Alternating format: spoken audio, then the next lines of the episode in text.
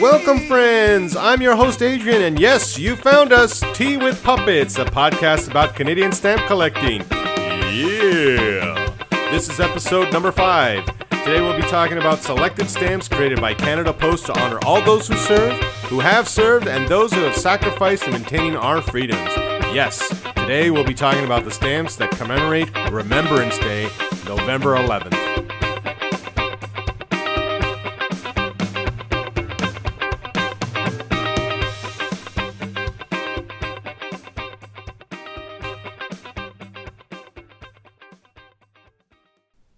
Hello, friends. Today we're going to be talking about Remembrance Day. Remembrance Day began in the Commonwealth following a tradition inaugurated by King George V in 1919. It was started to recall the end of the hostilities of World War I, when hostilities formally ended at the 11th hour of the 11th day of the 11th month in accordance with the armistice signed by all parties. Today, every November 11th, Canadians coast to coast at 11 a.m. local time take a moment to remember all those who made the sacrifice for our freedom. The official national ceremonies are held at the National War Memorial in Ottawa. These are presided over by the Governor General of Canada and attended by the Prime Minister along with other dignitaries and public observers. You will also notice many Canadians wear red poppies on their lapels at the start of November. This emblem of Remembrance Day has been custom due to the poem In Flanders Fields, written by Canadian physician Lieutenant Colonel John McCrae. Now that you have some background, let's jump into the stamps the Canada Post has issued over the years. As is the case in every episode, you can click on the link in the podcast description to be taken to our show notes to see all the stamps we'll be talking about today. So, first up, we're going to talk about the stamp issued related to the Memorial Chamber, a commemorative stamp issued in 1938 as part of the Pictorials issue. Opened in 1928, the Memorial Chamber is located in the third floor of the Peace Tower in Canada's Parliament buildings. It was originally built to honor those who fought in the First World War, but its scope has since been expanded to include key events in Canadians' military history from 1866 to present. The memorial chamber remains a beautifully crafted room with a vaulted ceiling, stained glass windows, and intricate carvings depicting Canada's record of war. The centerpiece of the chamber is the main altar for the First World War Book of Remembrance. The steps on which the altar rests are made of some stone quarried from Flanders fields. Inlaid into the floor surrounding the steps are brass nameplates handcrafted from spent shells found on the battlefield, recording the major actions in which Canadians took part in, especially during World War I. Upon the altar is a glass top case of finely tooled brass and small statuettes of angels kneeling at each corner. Within this case rests the First World War Book of Remembrance, set on a special balancing lectern so that the pages are always level and easily readable through the protective glass. In it are inscribed the names of 66,655 individuals who lost their lives in the First World War. This book was not completed until 1942 when the world was embroiled in yet another global conflict, the Second World War. The remaining six books are displayed resting on their respective altars around the room, and the Second World War Book of Remembrance is positioned against the southern wall. Now, following the footsteps of this stamp honoring one monument was a stamp in 1939 depicting the National War Memorial. The National War Memorial, also known as the Response, is a cenotaph symbolizing the sacrifice of all Canadian Armed Force personnel who have served Canada in time of war in the cause of peace and freedom, past, present, and future. The memorial is the site of the National Remembrance Day ceremony on November 11th. As we mentioned, a stamp was issued in 1939 to honor this memorial, and Canada Post revisited the statue in 2009 with an issue called Lest We Forget, with a close up photograph of the National War Memorial. Next, we move to our next stamp. In 1968, Canada Post commemorated the 50th anniversary of the armistice ending the First World War and features the Vimy Memorial. The Canadian National Vimy Memorial is a memorial site in France dedicated to the memory of the Canadian Expeditionary Force members killed during the First World War. It also serves as the place of commemoration for First World War Canadian soldiers killed or presumed dead in France who have no known grave. The Battle for Vimy is an important moment in Canadian history. Fighting together for the first time, four Canadian divisions seized Vimy Ridge on April 2, 1917, after four days of ferocious combat. More than 10,500 Canadians were killed and wounded in the assault, but they had succeeded where two previous attempts by the Allies had failed to dislodge the enemy from their heavily fortified position. For many, this Canadian victory was a turning point in the war and the beginning of a sense of national pride separate from the Commonwealth.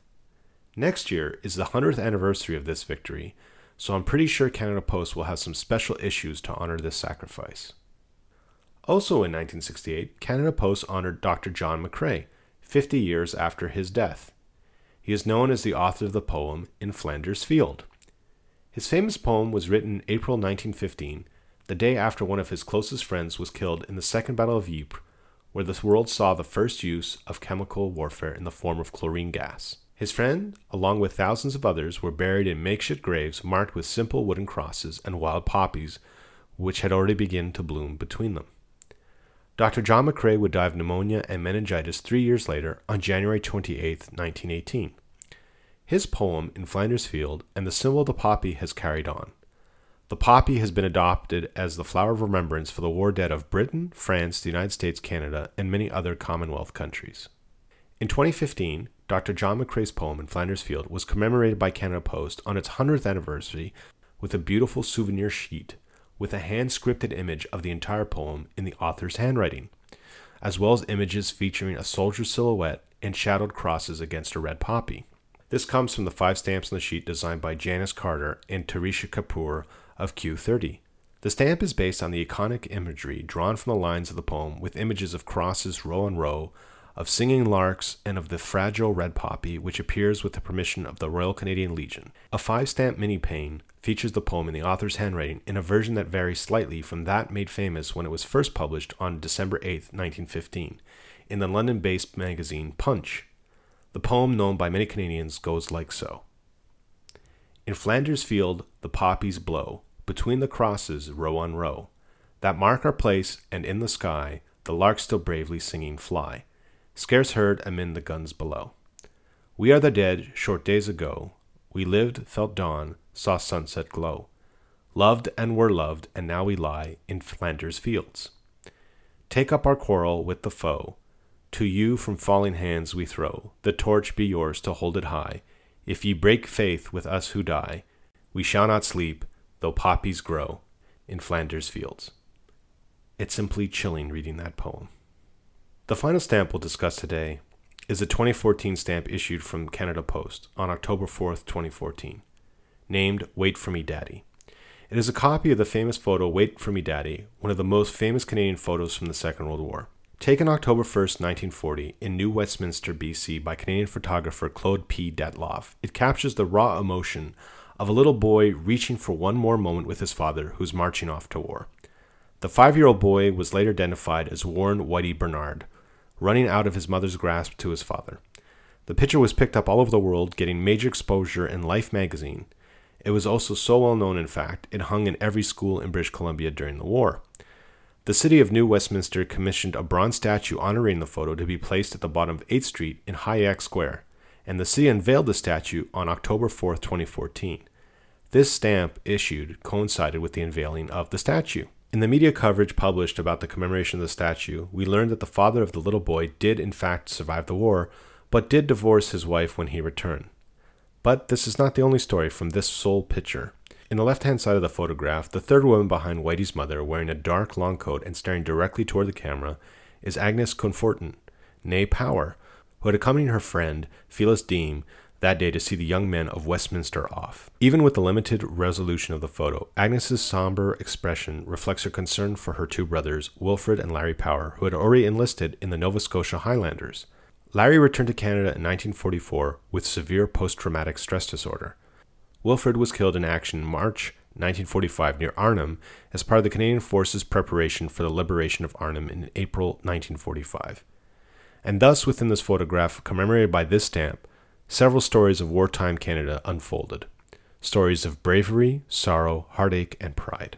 So that's all for the stamps we'll review today. I know there are many more stamps honoring the, our men and women in uniform, so I hope you'll take the time to check them out. For example, there's a stamp in 1975 commemorating the 50th anniversary of the formation of the Royal Canadian Legion.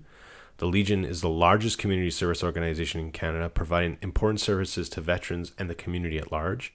It is also important to note, since June 30th, 1948, the Royal Canadian Legion has the responsibility to safeguard the poppy as a sacred symbol as decreed through an Act of Parliament. The Legion was granted trademark copyright of the poppy symbol in Canada to ensure that the largest veterans organization in the country would be able to act in preserving the poppy as a sacred symbol of the sacrifice of our veterans. If you're looking for a Remembrance Day issue this year, Canada Post will not let you down. This year, Canada Post has released a series of 10 commemorative envelopes celebrating various anniversaries of regiments in Canada. I'll place a link in the show notes so you can check them out too.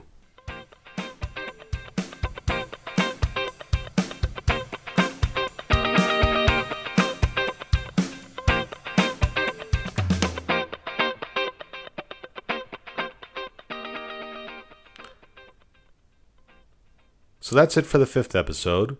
Thank you for spending your time with me and sharing this show with your friends. If you're looking for more info about the show, make sure to check us out at teawithpuppets.com. To see the show notes, click on the show notes image in the top right corner of the website or in the link found in the description of this episode. If you have any podcast feedback, ideas for guests, cool stories, or more, we'd love to hear it from you too. You can email us over at feedback at teawithpuppets.com with anything you like. Finally, before I forget, we are currently surveying our listeners to learn more about you. Please take a few minutes and visit our website and click on the listener survey link found on the homepage. Once again, thanks for listening, and we hope you'll join us again for our next show. Have a super rest of the day and happy collecting.